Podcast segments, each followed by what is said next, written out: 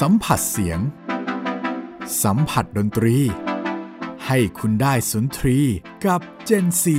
and Classical Music รับฟังวีรกรรมป่วนๆ ของชอสตาโกวิชในวัยเด็ก ใน Gen C and Classical Music กับมุกนัฐถาควรขจร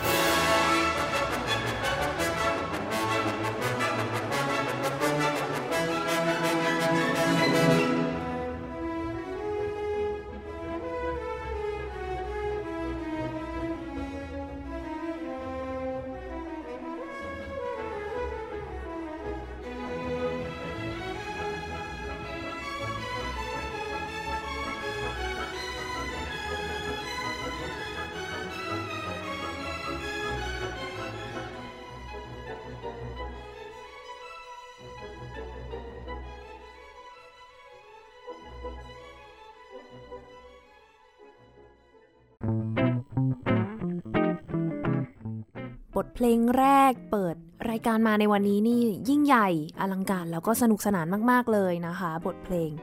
Festive หรือว่าบางท่านก็จะเรียกว่า Festival Overture ของนักประพันธ์ดิมิทรีชอสตาโควิชให้แขกรับเชิญเป็นผู้ อธิบายให้ท่านผู้ฟังฟังดีกว่าว่าทำไมต้องเปิดด้วยเพลงนี้คะวันนี้ผมบวรพงศ์สุภาโสพลนะครับ มาพบกับท่านผู้ฟังนะครับ คุณนัฐาควรขจรก็ชวนมาคุยนะครับ เราก็เปิดรายการกันด้วย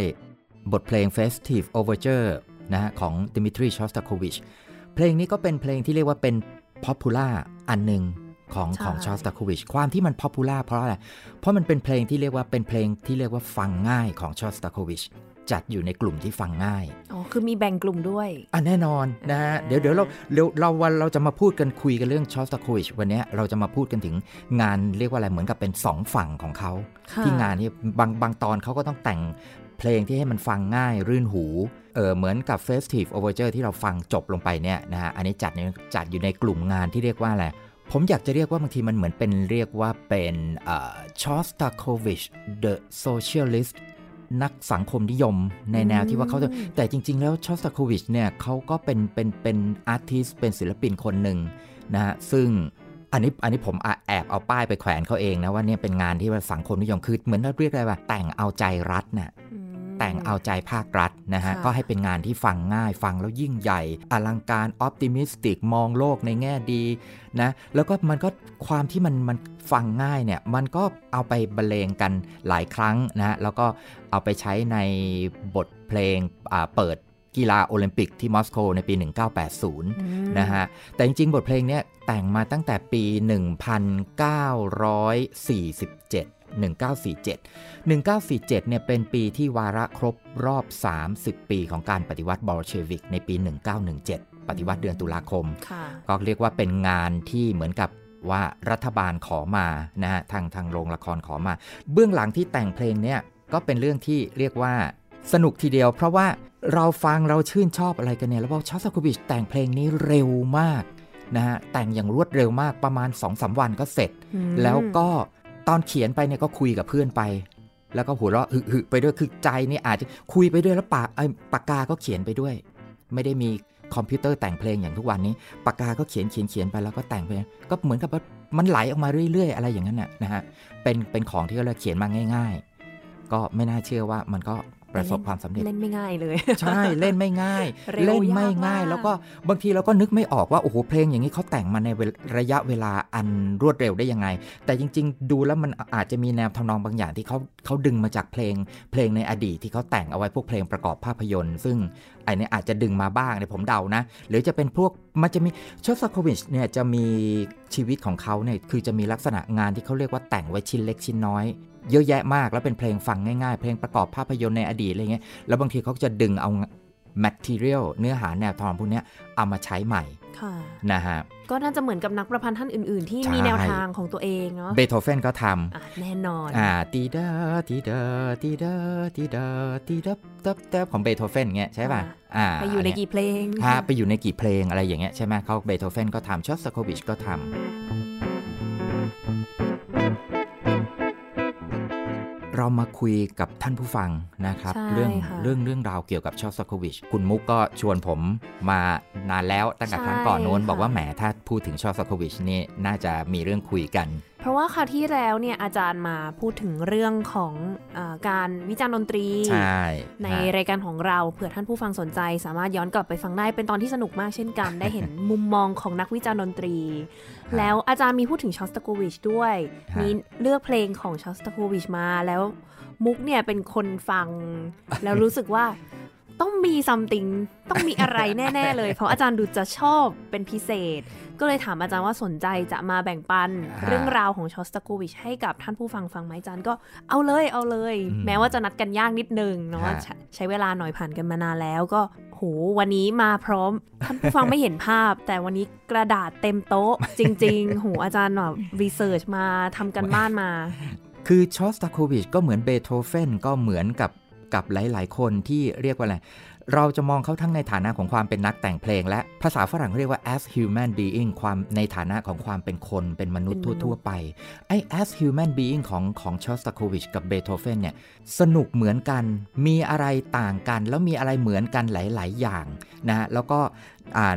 บ่อยครั้งเนี่ยชอสตาโควิชจะจะได้รับฉายาว่าเป็นเบโธเฟน of 20th century เป็นเบโธเฟนแห่งศตวรรษที่ 20ฮะ วิธีแต่งเพลง ความคิดชีวิตที่เกี่ยวพันกับการเมืองนะฮะ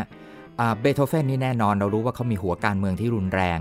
คนหนึ่งหัวก้าวหน้ามาก หัวก้าวหน้านะฮะหัวก้าวหน้าเพราะอะไรเพราะเบโธเฟนนั้นเกิดในปี 1770 นะฮะปี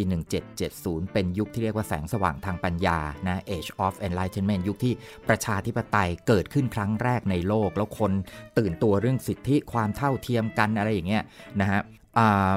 แล้วก็การปฏิวัติฝรั่งเศสก็เริ่มในปี 1789 นะช่วงกำลังวัยรุ่นเลย เบโธเฟนอายุ 19 เพราะฉะนั้นถ้าเราเทียบมองในความเป็นชีวิตของเบโธเฟนเนี่ย มันมีอะไรบางอย่างที่เหมือนกับชอสตาโควิชในเรื่องของการเมือง แต่ว่าดูว่าชอสตาโควิชนั้นจะถูกการเมืองเล่นงานหนักกว่าเบโธเฟนเยอะ แล้วจะต้องฮะคนละยุคแล้วจะต้องรู้จักศิลปะในการเอาตัวรอดอย่างสูง เพราะว่าผมเคยเคยคุยถึงเรื่องนี้กับเพื่อน เพื่อนที่เขารู้จักเรื่องราวของชอสโควิชดีมากคนหนึ่งแล้วเขาก็บอกว่า เขาพูดด้วยน้ำเสียงที่เหมือนกับว่าอ๋อคล้ายๆว่านะ ต้องบอกว่าคล้ายๆว่าประหนึ่งว่าชอสโควิชเนี่ยเป็นคนที่อยู่เป็นคำว่าอยู่เป็นนี่คืออะไรอะ่ะคือเหมือนกับอะไรตีสองหน้านะฮะเป็นตีสองหน้าแล้วก็เล่นบทบาทสองด้าน อะไรอย่างเงี้ยแล้วคือคือฟังแล้วเหมือนกับเขาดูอ๋อชอสโควิชก็แค่คนรู้จักเอาตัวรอดคนหนึ่ง ก็เป็นโทนเสียงที่ออกจะลบๆนิดนึง อะไรอย่างเงี้ย แต่ว่าพอไปดูจริง ๆ แล้ว โอ้โหชอสโควิชเนี่ย แน่นอนที่สุดคนจะอยู่รอดในท่ามกลางความเป็นอันตรายทางอำนาจการเมืองเนี่ย มันต้องอยู่เป็นถูกไหมฮะแน่นอนที่สุดมันต้องอยู่เป็น เราเราเราจะไม่เสียชีวิตไปกับกับการต่อสู้ที่พลั้งพลาดอะไรบางอย่าง เพราะฉะนั้นก็ต้องมีศิลปะในการดำรงอยู่และนี่แหละชอสโควิชก็ได้แสดงผ่านผลงานของเขาออกมา นี่ก็เลยเป็นเหตุผลว่าทำไมผมถึงคิดว่า เป็นเรื่องที่เราเนี่ยมาคุยถึงเขาแล้วแล้วสนุกนะ่ะมีนักเขียนคนหนึ่งเขียนเรื่องราวของชอสตาโควิชเอาไว้สนุกมาก คือไม่ได้เขียนเป็นในแง่ของนักวิชาการแต่เขียนในแง่เหมือนกับเป็นนักข่าวอะ่ะ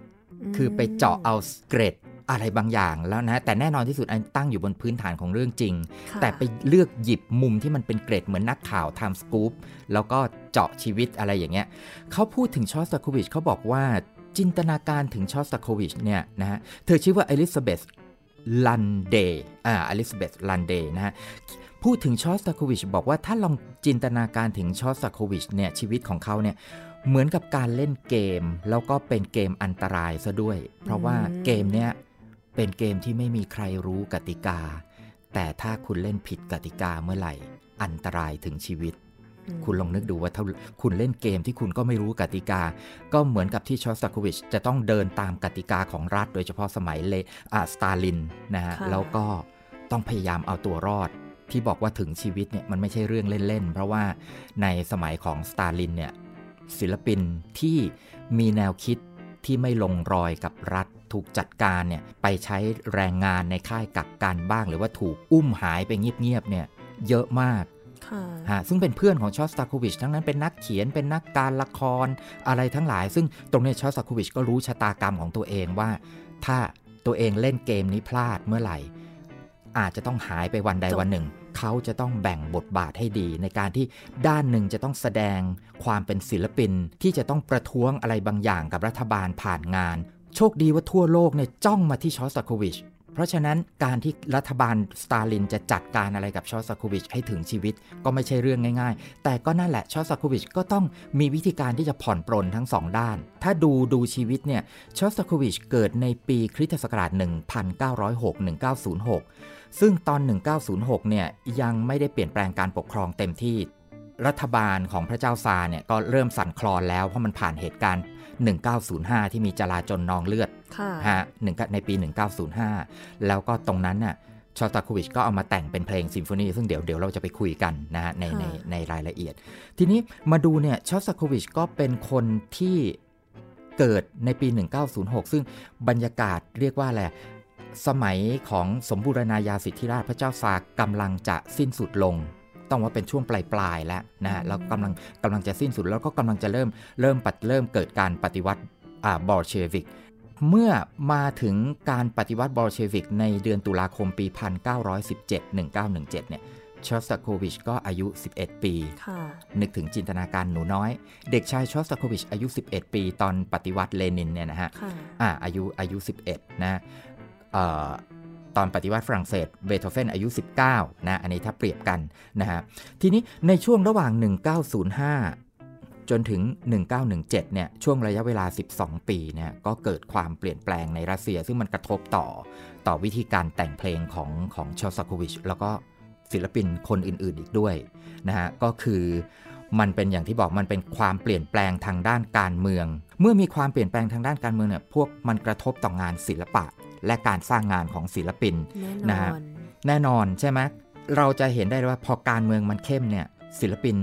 ก็จะไม่อยู่นิ่งแล้วศิลปินจะต้องออกมา ใช้พื้นที่ตรงนี้ในการแสดงจุดยืนฮะฮะก็แต่ละยุคแต่ละสมัยแล้วแต่ว่าศิลปินคนนั้นจะเป็นใครอะไรยังไงนะชอสกวิดก็เช่นเดียวกันก็เป็นหนึ่งเป็นหนึ่งในในคนที่เป็นผู้ที่แสดงออกเชิงสัญญลักษณ์ผ่านศิลปะนะ สิ่งที่เราควรจะสังเกตก็คือนับจาก 1905 มาจนถึง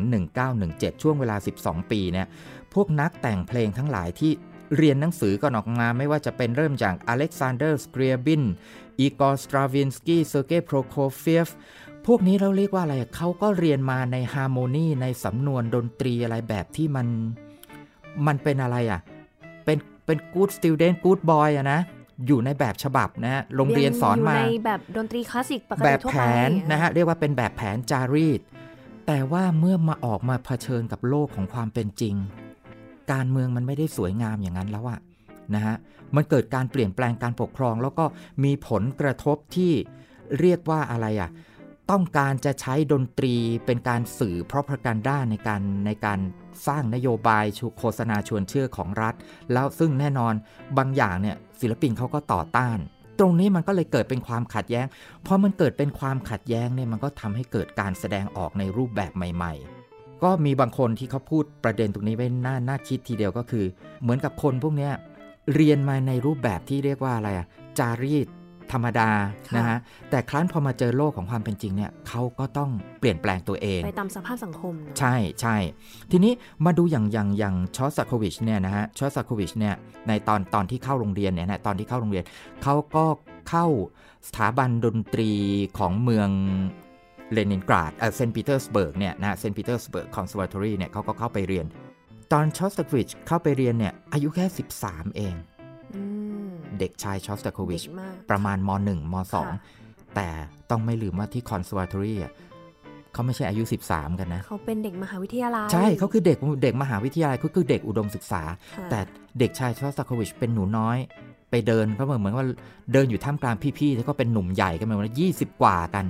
แต่หนูน้อย 13 ก็ไปร่วมไปไปเรียนอยู่กับมีเพื่อนร่วมชั้นอย่างนั้นน่ะนะฮะต้องเป็นการปรับตัว ปรับตัวอย่างช็อกพอสมควร เพราะว่าไปเจอเพื่อนที่มันคนละรุ่นกัน ตรงนี้เนี่ยชอสตาโควิชเนี่ยก็จึงมีความนับถืออเล็กซานเดอร์กลาซูนอฟมากนะเป็นนักประพันธ์อีกท่านหนึ่งใช่ เป็นนักประพันธ์ดนตรีศตวรรษที่ 19 ที่ยิ่งใหญ่นะฮะคนหนึ่งแต่ว่าถ้าพูดถึงดนตรีของกลาซูนอฟกับชอสตาโควิชนี่คนละโลกกันเลยนะใช่ค่ะกลาซูนอฟนี่เป็นจารีตแบบโอ้ต้องภาษายุคนี้เขาเรียกว่าโลกสวยนะ โลกสวยสำนวนเพราะเพราะนะฮะโรแมนคลาสสิกแบบว่าดั้งเดิม ดั้งเดิมนะฮะสำนวนดนตรีเมโลดี้เพราะเพราะแต่ชอสตาโควิชนี่จะไม่ใช่เลย แต่ชอสตาโควิชเนี่ยเป็นคนที่เคารพเคารพกลาซูนอฟมาก เพราะว่ากลาซูนอฟเนี่ยเป็นคนที่อยู่ในกรรมการที่ยืนยันว่าจะเอาไอ้หนูคนเนี้ยเข้า conservatory เพราะว่าในในคณะกรรมการเนี่ย เขาไม่ค่อยอยากจะเอาเด็กคนนี้เข้ามา อันนี้มันอาจจะเด็กไปหรืออาจจะมีเหตุผลอะไรหลายอย่าง แต่ว่าพระเจ้ากำหนดโชคชะตาไว้แล้วหรือยังไงก็ตามกลาซูนอฟก็ทุบโต๊ะเปรี้ยงว่าฉันจะเอาเด็กชายชอสตาโควิชเข้ามา ก็ได้เข้าไปนะเพราะฉะนั้นก็เรียกว่านับถือมากนะครับ เป็นคนที่ทำให้ชอสตาโควิชได้เข้า conservatory แล้วบอกว่าการได้เข้า conservatory ยุคนั้นเนี่ยคือความอยู่รอดของชีวิตด้วย มันเป็นความอยู่รอดของชีวิต เพราะว่าการได้เข้าคอนเสิร์ตอรี่เนี่ยเป็นการที่ทำให้เขาเนี่ยสามารถที่จะได้รับเบี้ยประทังชีวิต สบู่ ยาสีฟัน เสื้อผ้าอะไรต่างๆนะตรงนี้ก็เลยทำให้ชอสโควิชเนี่ยนับถือกลาซูนอฟมากนะพอพูดมาถึงตรงนี้แล้วเนี่ยมีเพลงเพลงหนึ่งที่อยากจะให้ฟัง เป็นเพลงชื่อว่า Scherzo Scherzo for Orchestra Scherzo เนี่ยในความหมายจริง ๆ ดั้งเดิมแปลว่าตลก นะแปลว่าโจ๊กมักจะอยู่ในท่อนที่ 3 ของพวกเพลงซิมโฟนีหรือพวกเพลงบรรเลงต่างๆ ที่แสดงลักษณะปฏิพานกวีไหวพริบอะไรต่างๆนะฮะแต่สแกโซของชอสโควิชอันเนี้ยเขียนขึ้นในวัย 13 ปีนะเด็กชายชอสโควิชเขียนขึ้น ไปฟังแล้วก็มันเป็นสำนวนเนี่ยเราพอฟังเดี๋ยวเราจะนึกโอ้โห นี่ชอสโควิชเหรอเนี่ยไม่น่าเชื่อเลย มันเป็นลักษณะแบบศตวรรษที่ 19อะก็คงจะไม่น่าแปลกใจว่ามันเป็นดนตรีที่เด็กคนเนี้ย ได้ยินมาแล้วก็หล่อหล่อหลอมเข้ามา ใช่ ได้ยินมาตั้งแต่เด็กๆ ได้เด็กมาสำนวนแบบเนี้ยอ่า vocabulary นะ ศัพท์อย่างเงี้ย ไวยากรณ์แบบเนี้ย ก็เลยเอามาแต่งก็เป็นสำนวนแบบทำนองยาวๆ แต่ว่าเป็นเป็นสแกโซที่ที่ไพเราะมากนะฮะสำนวนเพลงไพเราะมากอ่อนหวานนะครับ ที่อยากจะให้ตั้งประเด็นไว้นี้นี่ก็คือ นี่มันแสดงให้เห็นถึงชอสตาโควิชก่อนที่จะถูกมนทินความแปดเปื้อนทางการเมือง พิษการเมืองทำร้าย ใช่อาจจะอย่างนั้นก็ได้นะฮะแล้วเดี๋ยวพอหลังจากถูกผลกระทบทางการเมืองเนี่ยโลกของเขาเปลี่ยนไปแล้วก็พอวิชั่นเปลี่ยนไปทัศนคติเปลี่ยนไปมันส่งผลกระทบต่อเสียงดนตรีที่เขาสร้างขึ้น แต่ตอนนี้อยากจะให้ฟังชอสโควิชในวัยใสๆนะฮะเด็กวัย 13 ปีที่คอนเสิร์ตอรี่ครับ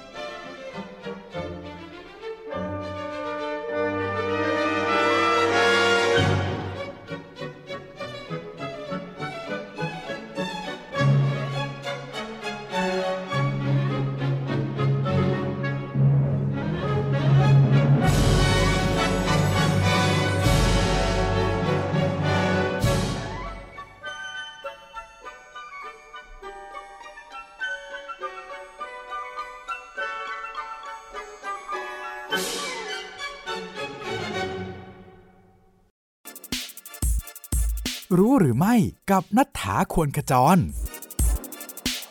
รู้หรือไม่ ฟังเพลงช่วยให้ออกกำลังกายดีขึ้น การฟังดนตรีเนี่ยช่วยเพิ่มประสิทธิภาพในการออกกำลังกายได้ด้วยนะ เพราะว่ามันจะช่วยลดความรู้สึกเจ็บปวด แต่ว่าจะพูดยังไงดี อาจจะไม่ได้ว่าลดความรู้สึกเจ็บปวดได้จริง ๆ หรอก แต่ว่ามันเป็นการที่เราตั้งใจฟังเพลงมากจนทำให้เราเนี่ยลืมความเจ็บปวดไป ดึงสมาธิของเราออกไป ลดการรับรู้ แถมยังช่วยกระตุ้นอารมณ์ แล้วก็เพิ่มความอดทนได้ถึง 15%นอกจากนี้ยังช่วยเพิ่มประสิทธิภาพในการเผาผลาญด้วย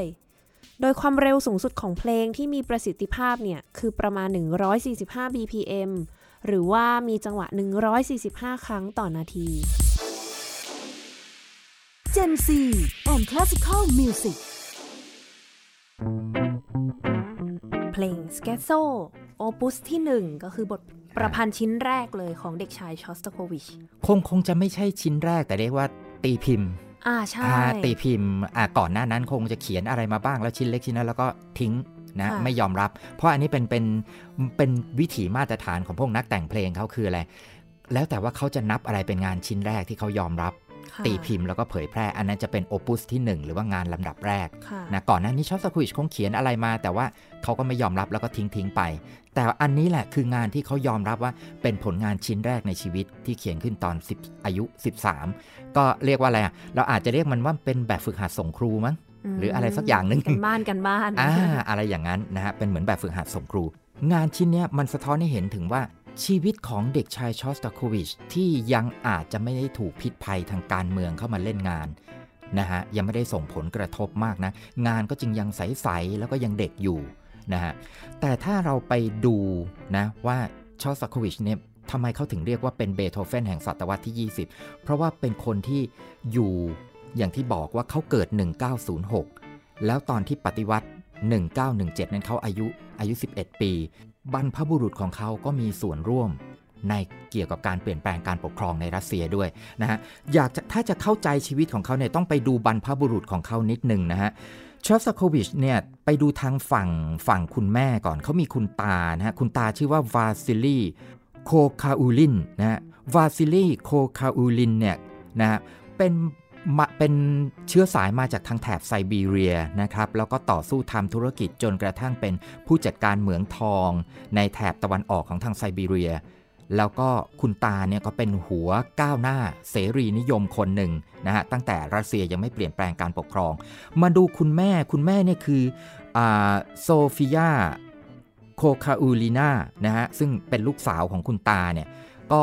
เรียนเปียโนอยู่ที่สถาบันดนตรีเซนต์ปีเตอร์สเบิร์กแล้วก็เป็นคนเรียกว่าอะไรเหมือนจะเป็นครูสอนเปียโนคนแรกของชอสตาโควิชนะฮะคุณแม่นะฮะก็สอนเปียโนให้ลูกๆ เขาบอกว่าลูกๆของคุณตาเนี่ยลูกๆของวาซิลีโคคาอูลินเนี่ยซึ่งเป็นคุณตาของชอสตาโควิชเนี่ยเป็นเหมือนกับ activist ที่มีส่วนร่วม ส่วนร่วมในการเปลี่ยนแปลง การปกครองในรัสเซีย ฝ่ายบิดาบ้าง ทางฝ่ายพ่อของชอสตาโควิช คุณปู่นี่ชื่อว่าโบเลสลาฟชอสตาโควิช คุณปู่นี่มีเชื้อสายโปแลนด์แล้วก็เชื้อสายยิวโปแลนด์ แต่ว่ามาเกิดแล้วก็เติบโตในแถบไซบีเรียนะครับ แล้วก็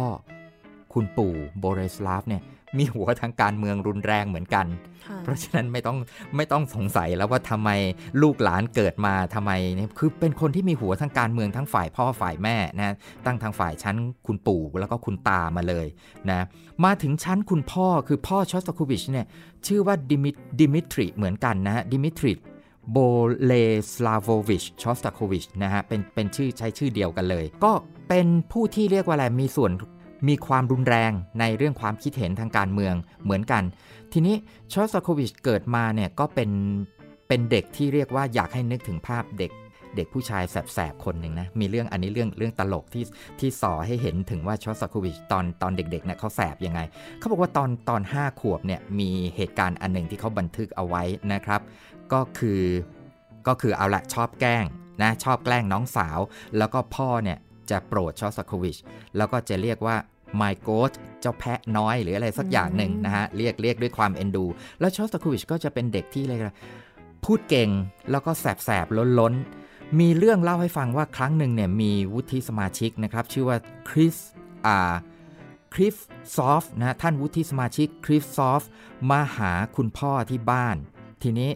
ก็รู้ว่าทางบ้านก็รู้ว่าเอาละคุณพ่อยังแต่งตัวไม่เสร็จก็เลยเชิญให้ท่านวุฒิสมาชิกไปรอที่ห้องรับแขก เจ้ามิตรย่านะตอนเด็กๆเขาชื่อว่ามิตรย่าหรือว่าโกดเนี่ยที่แปลว่าเจ้าแพะน้อยเนี่ยก็เดินเข้ามาหาผู้ใหญ่เลยที่มาเป็นแขกรับเชิญมาที่บ้านเนี่ยมาก็สวัสดีอย่างสุภาพ แล้วก็นะฮะอ่าก็ไปชวนแขกคุย เด็กนึกถึงภาพเด็กล้นๆแสบๆคนหนึ่งคุณลุงครับ ไปถามไปถามท่านวุฒิสมาชิกคุณลุงครับ คุณลุงรู้หรือเปล่าว่าร้อยบวกร้อยเป็นเท่าไหร่เข้าใจไหมวุฒิสมาชิกเขาก็เอ็นดูโอ้ยเด็กคนนี้มันกล้าเนี่ยฉลาดจริงนะก็บอกว่าอ๋อรู้สิรู้ว่าร้อยบวกร้อยก็เป็น200อะชอสโควิชโอ้โห ถ้าพ่อมาเจอเข้าตอนนี้ก็เลยไม่รู้จะเอาหน้าไปไว้ไหนโอ้ย งั้นเหรอคุณลุง โง่จริง ๆ ลุง งั้นก็รอตอนนั่งรอตรงนี้ต่อไปแล้วกัน อันนี้เนี่ยก็ไม่ได้บอกว่าจริง ๆ แล้วชอสโคเด็กชายไอ้ตัวน้อยเนี่ย ต้องการคำตอบคืออะไรแน่ แต่ตรงนั้นเนี่ย stop ไว้ว่าให้เห็นว่าความแสบของของชอสโควิชความเป็นเด็กที่เรียกว่าล้นๆเนี่ย อันนี้นะถ้าเรานึกถึงเด็กเด็กในบ้านคนหนึ่งเนี่ยที่เป็นเด็กผู้ชายแล้วก็พูดจาอะไรแบบอะไรเรียกว่าไม่ค่อยจะยั้งอะไม่ค่อยจะยั้งคิดอะนะฮะแสบๆเนี่ยชอสโควิชเขาเป็นเด็กที่มีมีลักษณะแบบนี้มาตั้งแต่เด็กๆนะฮะก็เล่ากันเป็นเรื่องเรื่องที่เรียกว่าสนุกสนุกนั่นแหละเราก็ไปเข้าเข้า conservatory ตอนอายุ 13 ปี ทีนี้งานอันนึงของชอสโควิชเนี่ยที่ผมอยากจะพูดถึงเนี่ยก็คืองานที่งานในด้านเกี่ยวกับการเป็นผู้ที่ เล่นดนตรีประกอบภาพยนตร์ ตรงนี้ไม่รู้เลยคนบางคนเนี่ยจะไม่รู้นะว่าชอสโควิชแต่งแต่งาน serious music นะแต่งแต่งาน serious music แต่งซิมโฟนี 15 บท string quartet 15 บท เปียโนโซนาต้า อุปรากรอะไรทั้งหลาย แต่จริงๆเนี่ยชอสโควิชมีงานอีกฝั่งหนึ่งที่เป็นงานดนตรีประกอบภาพยนตร์นะเหตุที่ทำงานเขียนดนตรีประกอบภาพยนตร์เอาไว้เยอะมากเนี่ยนะฮะส่วนหนึ่งก็มาจากชีวิตในตอนเริ่มต้น ซึ่งเป็นชีวิตที่แร้นแค้นมาก นะในตอนที่เขาเขาอยู่คอนเสิร์ตอรี่เนี่ยนะฮะอยู่อยู่ที่คอนเสิร์ตอรี่แล้วก็ต้องดิ้นรนในการหาเลี้ยงหาเงินเลี้ยงชีพ มีเรื่องราวที่ผมคิดว่าอันนี้ชอสโควิชเขาเล่าไว้เอง แล้วผมว่าน่าสนใจมาก ผมเลยเอามาเล่าให้ท่านผู้ท่านผู้ฟังได้ฟังอีกทีหนึ่งงานอ่าไอไอเรื่องราวเนี้ยนะฮะอยู่ในอยู่ในหนังสือที่เรียกว่าอะไรอะชื่อว่า testimony นะฮะซึ่งตอนนี้หนังสือเล่มเนี้เป็นหนังสือที่ คนที่รักชอสโควิชเนี่ยเขาแบ่งออกเป็น 2 ค่ายเลยนะ แทบจะตีกันเลยนะฮะ ฝ่ายหนึ่งเนี่ยสนับสนุนหนังสือเล่มนี้อีกฝ่ายหนึ่งก็ออกมาต่อต้านนะ เรียกว่าแทบจะทะเลาะกันเลยนะในวงการเนี่ยผมก็มาอ่านดูส่วนหนึ่งนะ แต่ผมเล่าหลายตอนเนี่ยผมก็ชอบนะ แล้วผมก็พวกที่เขาต่อต้านเนี่ยเขาบอกว่าเอ๊ะตกลงเรื่องในที่ตีพิมพ์ไว้ในหนังสือเล่มนี้มันเป็นเรื่องจริงหรือเปล่าชอสโควิชพูดอย่างนี้จริงหรือเปล่า พวกที่เขาเห็นด้วยเขาก็บอกเป็นเรื่องจริงนะ แต่ว่าผมคิดว่ามันจะจริงหรือไม่จริงอะไรยังไงมันเราผมก็ไม่รู้นะ แต่ว่าเท่าที่อ่านดูเนี่ย หนังสือเล่มนี้ก็ได้ให้สาระนะครับ โดยเฉพาะมุมมุมของชอสตาโควิชที่พูดถึงชีวิตของตัวเองไว้ แล้วก็น่าคิดมาก โดยเฉพาะตอนในสมัยที่เขาเรียนอยู่นะฮะ แล้วก็ไปไปทำงานด้วยกันเป็นเล่นเปียโนอยู่ในประกอบหนังเงียบนะประกอบภาพยนตร์เงียบ Silent Film ในช่วงนั้นอตอนนั้นชอสโควิชอายุ 17นะฮะอายุ 17 ปี หนุ่มอายุ 17 ปีก็ อยู่ราวๆเป็นเหมือนกับเด็กม .6 สมัยนี้แหละนะฮะเด็กเด็กม .5 ม .6 สมัยเนี่ยนะต้องไปหาเลี้ยงชีพด้วยการเล่นเปียโนประกอบหนังเงียบ ทีนี้ไอ้การเล่นเปียโนประกอบหนังเงียบเนี่ยบอกซะก่อนเลยว่าคนที่คนที่รักดนตรีอะไรจริง ๆ เนี่ยมันเป็นงานที่ขมขื่นนะ มันเป็นงานที่ขมขื่นเพราะว่าอะไร มันเป็นงานจริงๆ มันไม่ได้ใช้ใช้ความสามารถในเชิงสติปัญญา หรือว่ามันไม่ได้เป็นความก้าวหน้าทางดนตรีอะไรเท่าไหร่หรอก นะฮะ คือเราดูหนังไปแล้วก็เล่นเปียโนอิมพรไวส์บ้างอะไรบ้าง เพื่อประกอบหนังเงียบที่มันฉายอยู่ข้างบนจอเนี่ยนะฮะ ก็เป็นงานที่ชอสโควิชก็พูดง่ายว่าเกลียดนะจริง ๆ ก็เกลียดแต่เหมือนกับว่าต้องทุบๆอะนะฮะเคาะเคาะมันส่งมันไป เพราะอะไร เพราะนี่เป็น เป็นสิ่งที่จะทำให้เกิดรายได้ในการประทังชีวิต อันแร้นแค้นของเขาในช่วงนั้น ซึ่งเขาเป็นเด็กหนุ่มที่ยังไม่มีชื่อเสียงอะไรเลยตอนนั้น ก็ไปไปเล่นดนตรีประกอบหนังเงียบอยู่นะบอกว่าชอสโควิชบอกว่า เป็นงานที่ทั้งน่ารังเกียจและเหน็ดเหนื่อยสายตัวแทบขาดนะน่ารังเกียจใช้คำว่าโหงานอย่างนี้ไม่ไม่ชอบเลย งานหนักแล้วเงินก็น้อย แต่ก็ต้องทำงานเพื่อแลกกับเงินเล็กน้อย ในการประทังชีวิต และที่มันเข้าประเด็นก็คือเรื่องของการที่เขามาเจอกับเจ้าของโรงละครที่เรียกว่า แสบมากคนนี้นะฮะ แล้วเจ้าของโรงละครคนนี้แหละ เป็นคนคนหนึ่งที่เราเรียกว่า อาจจะเรียกได้ว่าชอสโควิชนั้นใช้คำว่าเป็นฮิปโปคริตฮิปโปคริตในภาษาอังกฤษเนี่ยก็คือก็คือคนที่เราเรียกว่าอะไร มือถือสากปากถือศีลอืมหน้าฉากแสดงเป็นคนมีศีลธรรม พูดจาไพเราะ ละเมียดละไมเป็นนักวิชาการอย่างนี้ แต่ในอีกด้านหนึ่งเป็นคนคดโกงอะไรอย่างเงี้ย หรือว่าอาจจะเป็นคนที่อะไรเลยว่า เป็นคนที่ไม่มีความจริงใจฮิปโปคริตนี่เป็นคำที่เรียกว่าอะไรอะปากอย่างใจอย่างก็ได้ค่ะปากปราศัยน้ำใจเชือดคอ แล้วโชสาโควิชจะเกลียดคนที่เป็นฮิปโปคริตที่สุดในชีวิต และหนังสือเล่มเนี้ยผมชอบตรงที่ว่า Testimony เนี่ยเป็นหนังสือที่ทำให้รู้ว่าชอสโควิชนั้นไม่ใช่คนดี ในความหมายที่เราจะพูดในบางด้านน่ะถ้าบอกว่าชอสโควิชเป็นคนดีไหมต้องบอกไม่ใช่คนดี แต่ชอสโควิชไม่ใช่ฮิปโปคริตไม่ใช่คนหน้าไหว้หลังหลอกนะชอสโควิชเป็นคนเป็นคนจริงนะฮะแล้วก็เป็นคนที่ยอมรับในข้อบกพร่อง ในความไม่ดีอะไรของตัวเองบางด้าน จะเป็นคนที่ยอมรับตรงนี้นะฮะเพราะฉะนั้น เจ้าของโรงละครเนี่ยเป็นแบบอย่างอันหนึงของคำว่าฮิปโปคริตที่ชอสโควิชเกลียดที่สุดในชีวิต ยิ่งเกลียดยิ่งเจออืมคนเราอัจริง ยิ่งเกลียดยิ่งเจอนะฮะเขาบอกอย่าไปเกลียดอะไรมากนะมันเหมือนเหมือนแม่เหล็ก ยิ่งเกลียดเดี๋ยวมันจะดูดดึงดูดเข้ามาหาใช่เขาว่าอย่างนั้นนะ นี่ก็เช่นเดียวกัน เขาบอกว่าเจ้าของโรงละครคนเนี้ยไม่ใช่คนธรรมดา แล้วก็เป็นคนที่มีชื่อเสียงในในแวดวงสังคมรัสเซียยุคนั้นนะดังกระชอนดังทั้งรัสเซียเลยเขา เขาเรียกว่าได้รับฉายาว่าเป็นพลเมืองกิติมศักดิ์แห่งมิลานนะค่ะฉายานี้ได้รับมา เพราะบอกว่าบุคคลผู้เนี้ยไปทำงานวิชาการอันหนึ่งเกี่ยวกับงานศิลปะของเลโอนาร์โด ดาวินชี แล้วก็ได้รับฉายาว่าเป็นพลเมืองกิติมศักดิ์แห่งมิลาน ชื่อของเขาคนนี้ชื่อว่าอาคิม อาคิมโววิช โวลินสกี้ ก็เรียกว่าอาคิมโวลินสกี้แล้วกัน อาคิมโวลินสกี้เนี่ย เอ่อเป็นนักวิจารณ์ พูดแล้วพูดแล้ว ผมต้องพยายามสอบตรวจสอบตัวเองนะเราต้องเราต้องไม่ใช่อย่างนี้นะค่ะต้องพยายามต้องไม่ใช่อย่างนี้ เป็นนักวิจารณ์ศิลปะหลากหลายสาขาที่มีชื่อเสียง และเป็นที่ยอมรับในรัสเซียในยุคนั้น ในสังคมชั้นสูงนะครับ เป็นนักวิจารณ์ตัวยงเลยก่อนก่อนการปฏิวัตินี่ก็ทำงานเกี่ยวกับสิ่งพิมพ์นะฮะเป็นทำงานเกี่ยวกับสิ่งพิมพ์นะฮะแล้วก็อ่าหลังจากปฏิวัติแล้วเนี่ย อาคิมโวลินสกี้คนนี้ก่อตั้งโรงเรียนสอนบัลเล่ขึ้นมานะครับต่อก่อตั้งโรงเรียนสำนักบัลเล่ขึ้นมา แล้วก็เป็นนักเขียนวิจารณ์บัลเล่ที่เขาบอกว่าวงการบัลเล่เนี่ยกลัวกลัวบทความของเขามาก กลัวบทวิจารณ์ของโวลินสกี้มาก ทั้งกลัวแล้วก็รออ่าน รออ่านได้ว่ารอรอดูว่า production เนี่ยโวลินสกี้จะว่ายังไง นะทั้งกลัวทั้งตั้งตาตั้งตารอคอย อิทธิพลสูงมากทีเดียวนะฮะแล้วก็ชอสตาโควิชก็บอกว่าโวลินสกี้ผู้เนี้ยนะฮะอ่าก่อตั้งบัลเล่สกูลแล้วก็บัลเล่สกูลเนี่ยเป็นเหมือนฮาเร็มของอีตาคนเนี้ยคือหน้าฉากก็เป็นนักวิจารณ์เป็นเหมือนนักวิชาการ แต่เบื้องหลังก็คือมาเคลมอีพวกอีหนู นักเต้นบัลเล่อืมว่าอย่างนั้นเถอะนะฮะเป็นเบื้องหลังนะก็นะฮะทีนี้ ก็เรียกว่าเป็นงานที่หนักนะงานงานงานที่เล่นเปียโนประกอบประกอบภาพยนตร์ที่เนี่ยหนักมากทีเดียว แล้วก็พอถึงครบกำหนดชอสโควิชก็ไปขอค่าค่าเล่นเปียโน ซึ่งเป็นงานที่ไม่อยากเล่นอยู่แล้วแล้วหนักอยู่แล้ว ก็บอกว่าไปพบโวลินสกี้เพื่อขอค่าจ้างของผมพลเมืองกิติมศักดิ์แห่งมิลาน วิ่งหนีผมราวกับวิ่งหนีเชื้อโรค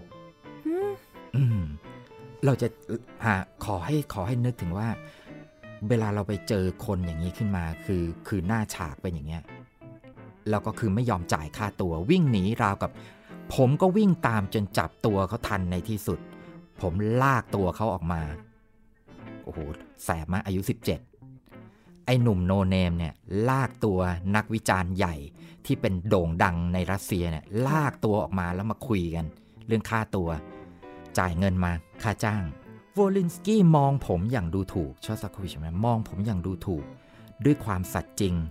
เขาเป็นผู้สูงส่งที่น่ายำเกรงแล้วก็น่าเคารพเป็นพิเศษในช่วงก่อนการปฏิวัติเป็นผู้ดีอะค่ะนะฮะและเป็นนักวิชาการนะอ่า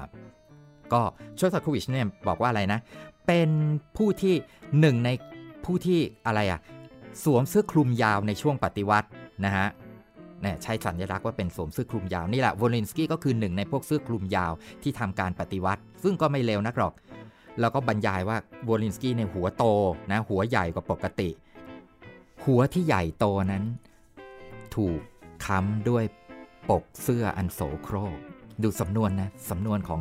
ของศิลปินนะใช่ไหมนี่ซิมโบลิกล้วนๆเลยนะใช่ป่ะใช่ หัวที่โตของเขาค้ำไว้ด้วยปกเสื้อด้วยคอเสื้ออันโสโครก ใช่ไหมอันนี้เชิงเชิงสัญญลักษณ์นะเขาจ้องมองผมอย่างดูถูก แต่แม้กระนั้นสถานการณ์ก็ยากลำบากซะแล้ว เขากล่าวแก่ผมว่านะนึกภาพดูนะ กระชากมือออกมา พอถูกหนีไม่ได้แล้ว เขากล่าวแก่ผมว่านี่นะพ่อหนุ่ม ถามจริง ๆเหอะเธอรักศิลปะหรือเปล่าเนี่ยฉันหมายถึงศิลปะที่ยิ่งใหญ่ตระการตา ศิลปะที่เป็นอมตะเธอรักมันไหมนึกดูอายุ 17 แล้วมาเจออย่างเงี้ยงงไหมงงนะ อีกคนนึงเป็นผู้ใหญ่อายุ 60อะตอนนั้นโวลินสกี้อายุประมาณ 60 พูดง่ายต้อนอะบลัฟเด็กอายุ 17น่ะคือคือจริง ๆ คือ ฉันจะไม่จ่ายค่าตัวแกค่ะแต่ฉันบลัฟด้วยวาวาทศิลป์ค่ะนี่ฉันถามจริงพ่อหนุ่มเธอรักศิลปะไหมศิลปะที่ยิ่งใหญ่ศิลปะที่เป็นอมตะอะเชอร์ซอตโกวิชก็บอกถึงตอนนี้เขาอึกอักนะเขางงอะเขาก็นึกไม่ถึง เขาก็บอกว่าเออเออเออก็ใช่ ผมรักศิลปะก็คืองงอะนะค่ะตอบถามอะไรมาก็ตอบ เขาบอกว่ากลายเป็นพอผมตอบว่าใช่เนี่ยกลายเป็นความผิดอย่างมหันต์สำหรับผมที่ตอบนั่นเข้าทางเขาแล้ววอลเลนสกี้บอกว่าถ้าเธอรักศิลปะนะพ่อหนุ่ม ถ้าเธอศิลปะ เธอรักศิลปะเนี่ยเธอกล้าพูดเรื่องอะไรที่มันเป็นความโลภความตะกละอะไรกับผมอย่างนี้เหรอเธอเอาเรื่องเรื่องความโลภเรื่องความตะกละเธอเป็นคนรักศิลปะได้ยังไง นี่มาเธอมาพูดเรื่องเรื่องความโลภเรื่องเงินทองอะไรเนี่ยเธอมาพูดอย่างนี้หาวิธีหวานจนจนคือพูดจนทำให้ชอสซาโควิชเหมือนกับเป็นคนผิดน่ะที่มาทวงค่าจ้างอะ ก็ถ้าชอบศิลปะมันตีราคาเป็นเงินไม่ได้อย่างใช่นี้มันไหตรีราคาเป็นเงินไม่ได้ เธออะไรกันเนี่ยเขาแล้วเขาก็กล่าวว่าทศิลป์อันงดงามกับผมต่อไปอีกอย่างยืดยาวนะครับ แล้วก็ยกตัวอย่างศิลปะขั้นสูงนะมันคือความรักอย่างดูดดื่มหมดหัวใจ ศิลปะที่เป็นอมตะสร้างแรงบันดาลใจนะ แล้วก็ประเด็นสำคัญคือเพื่อเป็นอย่างเงี้ยก็ผมไม่ควรที่จะไปขอเงินค่าจ้างจากเขา เพราะว่าในการกระทำเช่นเนี้ยการที่มาบีบคั้นจะเอาเงินเนี่ย มันทำให้ผมเนี่ยทำให้ศิลปะด่างพร้อย เป็นการดึงศิลปะให้ต่ำลงมา สู่ความหยาบความละโมบโลภมาก เห็นแก่เงิน ศิลปะจะเป็นอันตรายก็ถูกทำลายถ้าคุณทำกับศิลปะแบบเนี้ยเดือดดานอย่างเงี้ยไม่ได้ศิลปะจะด่างพร้อยนะชอสโควิชก็งงอะแต่ว่าถึงไงก็ตามก็โกรธแล้วก็บอกว่า ถึงถึงตอนนั้นเนี่ยเขาบอกว่าเขา ชอสโควิชบอกว่า ณตอนนั้นเขารู้สึกเกลียดศิลปะขึ้นมาทันทีเลยนะทำไมทำให้เขามายืนอยู่จุดนี้ค่ะพบกับความขัดแย้ง มันทำให้ผมอ่อนแอเจ็บป่วยแล้วไม่มีสิทธิ์เรียกร้องอะไรอย่างนี้เลยเหรอนะก็อายุแค่ 17นะก็รู้ตัวว่ากำลังกำลังถูกหลอกแล้วล่ะ ถูกถ้อยคำอันงดงามเนี่ยมาดูถูกแล้วทำให้ตัวเองเนี่ยไร้ค่าไปในทันที แต่ในขณะนั้นก็รู้สึกว่าเอ๊ะ แล้วผู้ชายคนนี้มาถือสิทธิ์อะไร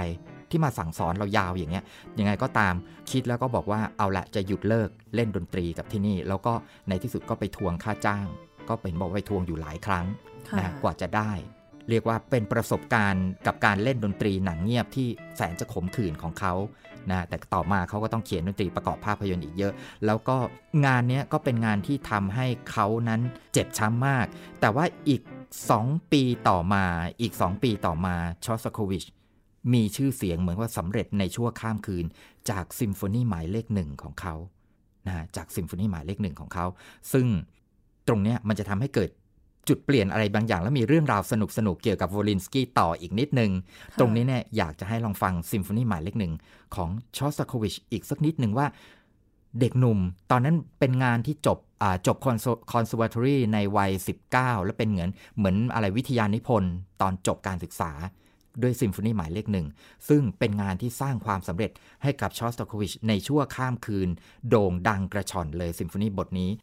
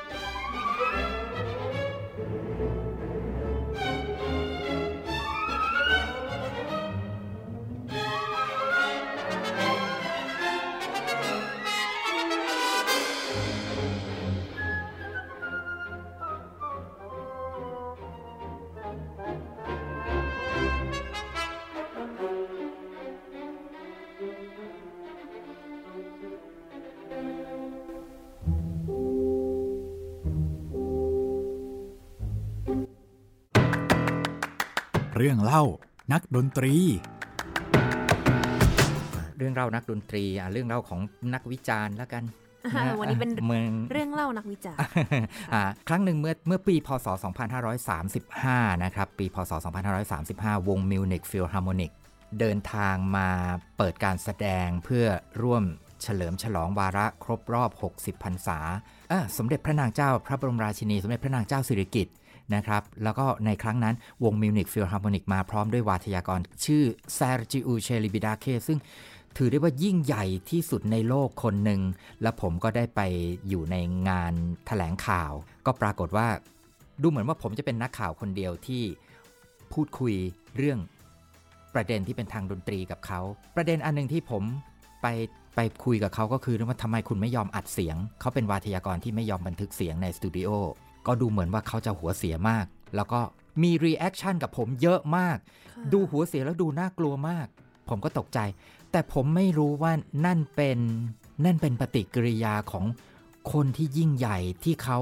เขาอยากจะคุยอะไรกับเราอะ่ะอืผมก็ไม่รู้เพราะตอนนั้นผมก็ยังอายุน้อยๆอยู่ยังเป็นเด็ก ผมก็ตกใจก็ไม่กล้าคุยกับเขาต่อ ก็อยู่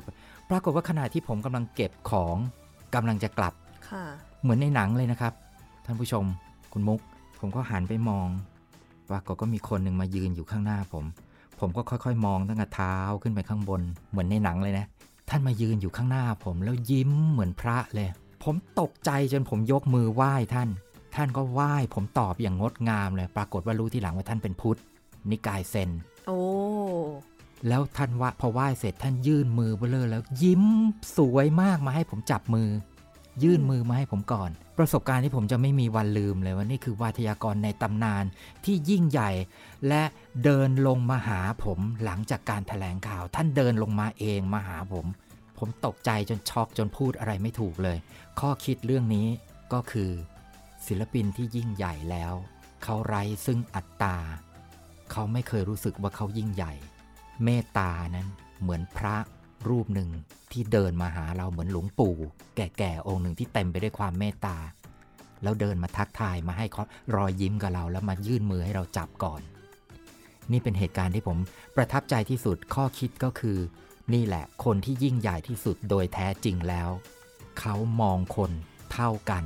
และเห็นคนอื่น เท่าเทียมเสมอเหมือนกัน แบบที่ภาษาพระท่านเรียกว่า สมานัตตตาคือ มีความเป็นเพื่อน มีความเท่าเทียมกัน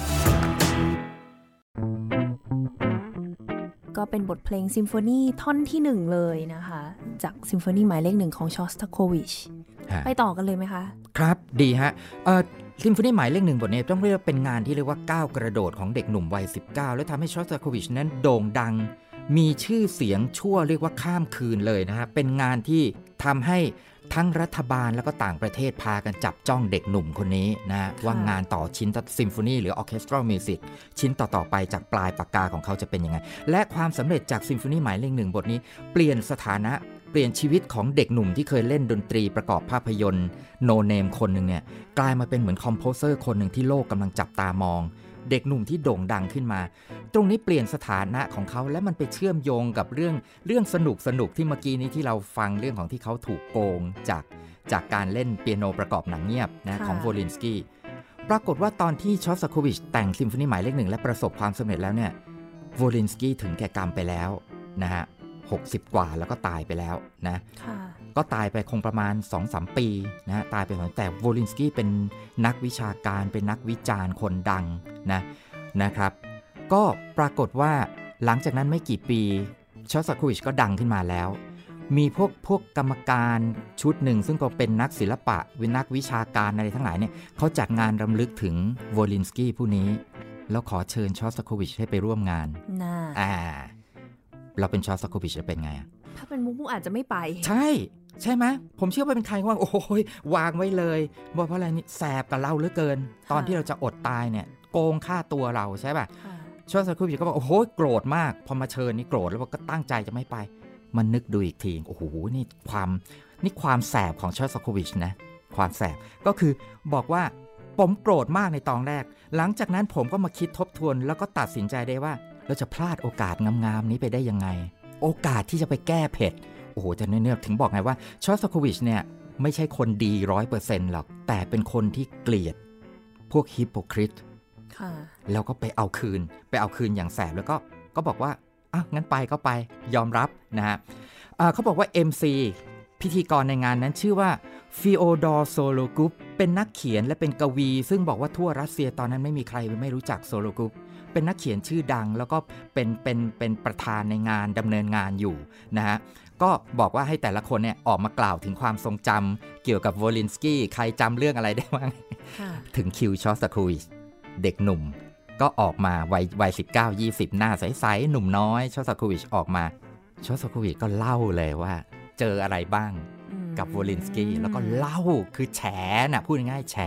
แฉในงานเนี่ยซึ่งเป็นงานเกียรติยศเนี่ย พอเล่าประสบการณ์เสร็จ บอกว่าตอนนี้คนเริ่มพึมพำกันแล้วพอชอสตาคูวิชคนในงานก็เริ่มพึมพำขึ้นมาชอสตาคูวิชบอกว่า จะไม่หยุดพูดหรอกตราบใดที่ไม่ถูกกระชากตัวออกไปจากจากเวทีนะจะแฉมันให้ให้หมดเปลือก แล้วก็พูดในที่สุดชอสาคูวิชก็คิดไม่ผิด ก็ถูกลากออกไปจริง ๆ ถูกลากตัวออกไปจากงานพอถูกลากตัวออกไปจากงาน ก็บอกว่ายังได้ยิน MC เนี่ยนะเออฟิโอดอร์โซโลกรุปเนี่ยนักเขียนผู้เนี้ย ถามคนข้างๆ ตะโกนถามว่าไอเด็กหนุ่มสารเลวคนนี้มันใครกันเนี่ย คือคือคือโซโลกุบเองก็ไม่รู้ไม่รู้จักชอสตาโควิชแต่ว่าเขาเชิญกันมาค่ะแต่แล้วก็คนที่โคในทีมงานก็ไม่รู้ใครแหละที่รู้จักชอสตาโควิชดีก็เชิญชอสตาโควิชมา เพราะว่าเคยร่วมงานกับกับอาคิมวอลินสกี้ก็ก็แชร์แล้วก็ก็เรียกว่าพูดง่ายชอสาโควิชไปในยงานวงแตกอะงานแตกแล้วก็วงแตกแล้วก็ ชอสาโควิชก็ว่าขณะที่ถูกลากตัวออกไปจากเวที ผมก็ได้โค้งคำนับโซโลกุปอย่างสุภาพ แต่ก็ไม่รู้ด้วยเหตุผลอะไร ที่เขาเมินผมอย่างไม่ใยดีแหมก็ชัดเจนอยู่ว่าเพราะอะไรนะ ใช่ป่ะ นี่คืออะไรเป็นเป็นเรื่องเรื่องเนี้ยอาจจะไม่ใช่เรื่องเรื่องอะไรที่สำคัญนะ แต่ที่ผมเอาเรื่องนี้มาเล่าเพราะผมผมอ่านงานของชอสโควิชแล้วพยายามอ่าดูทั้งซิมโฟนีความหมายรองอะไรทั้งหลายชอสโควิชจะเป็นคนเกลียด เกลียดคนที่เรียกว่าเป็นฮิปโปคริตมาก แล้วจะพูดถึงคำว่าฮิปโปคริตอยู่บ่อยๆค่ะนะว่าเขาเกลียดมากคนอย่างนี้คือหน้าฉากแสดงตัวว่าเป็นคนดีแต่ลับหลังเนี่ย เป็นก็คือีกอย่างหนึ่งเพราะว่าเจอประสบการณ์นี้เนี่ยแหละมุกว่า ใช่ฮะค่ะแล้วก็แล้วก็จะในในในในกะชีวิตที่ที่ต่อสู้กับการเมืองชอสควิดก็เจอเจอเรื่องอย่างนี้อะไรอะไรอีกหลายครั้งนะฮะนี่ก็เป็นเรียกว่าอะไรเป็นประสบการณ์นะกับกับวงการศิลปะวงการศิลปินวงวงเล็บในวงการนักเขียนในรัสเซียในตอนนั้น ที่ชอสควิชเขาก็มาเล่าเป็นเกร็ดเอาไว้ ก็เรียกว่ามันจะสนุกหรือไม่สนุกก็แล้วแต่ แต่ผมว่ามันในสำหรับผมนะ ผมมองดูว่ามันสะท้อนให้เห็นถึงถึงความเป็นชอสควิชว่าเขาไม่ได้คิดว่าเขาเป็นคนดีหรอก แล้วเขาไปทำงานนี้แตกเนี่ยเขาวางแผนไว้ล่วงหน้าด้วยว่าเขาจะไปป่วนงานนี้ค่ะเขาจะไปป่วนงานนี้โดยเฉพาะเลยนะฮะ อันนี้ก็เป็นเรื่องราวที่เล่ากันมานะฮะ เป็นการ พูดถึงลักษณะนิสัยของเขาแล้วกัน เหมือนกับว่าใช่ตอนนี้ ตอนนี้เนี่ยเรากำลังปูทางว่าเนี่ยเราเห็นแล้วว่าคาแรคเตอร์ของชอสตาโควิชเป็นยังไงแล้วมันส่งผลออกมาทางดนตรีของเขาอย่างครับไรทำไมดนตรีของเขามันถึงมีสำนวนที่จิกกัด แสบค่อนแคะกระแนะกระแหน ผมยังเคยได้ยินนะ มีคนเขาบอกว่าอะไรนะ ผมชอบดนตรี เพราะว่าดนตรีอะไรนะ มันค่อนแคะกระแนะกระแหนเสียดสีไม่ได้ ผมยังบอกเฮ้ยไม่จริงหรอก ไปฟังชอสตาโคไปวิชฟังก่ชออสนไปฟังชอสอะคูวิชเดี๋ยวคุณจะรู้มันค่อนแคะกระแนะกระแหนซึ่งวันนี้เรายังไม่ฟังกันนะ ครั้งต่อไปนะใช่ตอนหน้าผมจะเก็บดนตรีที่เรียกว่าค่อนแคะกระแนะกระแหนของชอสอะคูวิชแล้วมาให้ฟังกันใช่ว่าค่ะสำนวนดนตรีจริงๆอะมันเสียดสีได้มันอืมค่อนแคะกระแนะกระแหนได้ โดยที่ไม่ต้องมีคำพูดด้วย ก็วันนี้เป็นเรียกได้ว่าเหมือนเป็นปูพื้น เล่าเรื่องเริ่มต้นของชอสตาโควิชก่อนนะคะ ว่าวันนี้เนี่ยเนื่องจากเวลาไม่พอแน่นอนว่ามันเป็นเรื่องราวที่น่าสนใจมาก เพราะฉะนั้นเราจะพบกันในตอนถัดไปสัปดาห์หน้ากับเรื่องราวตอนที่ 2 ของชอสตาโควิชบทประพันธ์ของเขาแล้วก็ชีวิตในช่วงหลังๆ และที่เข้าไปมีส่วนเกี่ยวข้องกับการเมืองโดยตรง ใช่ะนะฮะเขาเขามีคนบอกเลยบอกว่า ฟังงานซิมโฟนีของชอสตาโควิชเนี่ยแทบจะเหมือนกับอ่านเรื่องราวการเมืองของรัสเซียเลยอืมมันย่อไว้ในนั้นเลย ค่ะฮะก็เดี๋ยวต้องเราไปฟังกันในสัปดาห์หน้า ก่อนที่จะจากกันวันนี้ขออีกหนึ่งบทเพลงส่งท้ายหน่อยเอ่อค่ะขอขอขอเปิดอันนี้แล้วกันฮะเป็นงานเบาๆก่อนแล้วกัน แล้วก็อันนี้จะเราจะไปคุยกันต่อในช่วงในในในครั้งหน้านะครับ เป็นเป็นเพลงจากดนตรีประกอบภาพยนตร์เรื่อง The Counter Plan บทเพลงเนี้เป็นเพลงที่ ทำนองเนี่ยมันเป็นทำนองเพราะๆนะแล้วก็จอนหลังเนี่ยชอสตาโควิชก็เอาไปใส่ในบทเพลงอื่น ๆของเขาด้วยนะฮะเป็นทำนองที่ฮัมฮัมกันนะฮะฮัมฮัมกันอย่างอย่างเป็นเหมือนเพลงมาร์ชนะฮะจากภาพดนตรีประกอบภาพยนตร์เรื่องนี้นะฮะเดี๋ยวเราจะทิ้งเพลงนี้ปิดท้ายให้ท่านผู้ฟังได้ฟังกันในครั้งนี้ละกันนะฮะค่ะท่านผู้ฟังคะสำหรับวันนี้เวลาก็หมดลงแล้ว ดิฉันมุกนัฐถาควรขจรและ ผมบวรพงศ์สุภาโสพลนะครับ เราสองคนขอลาไปก่อน สวัสดีค่ะ สวัสดีครับ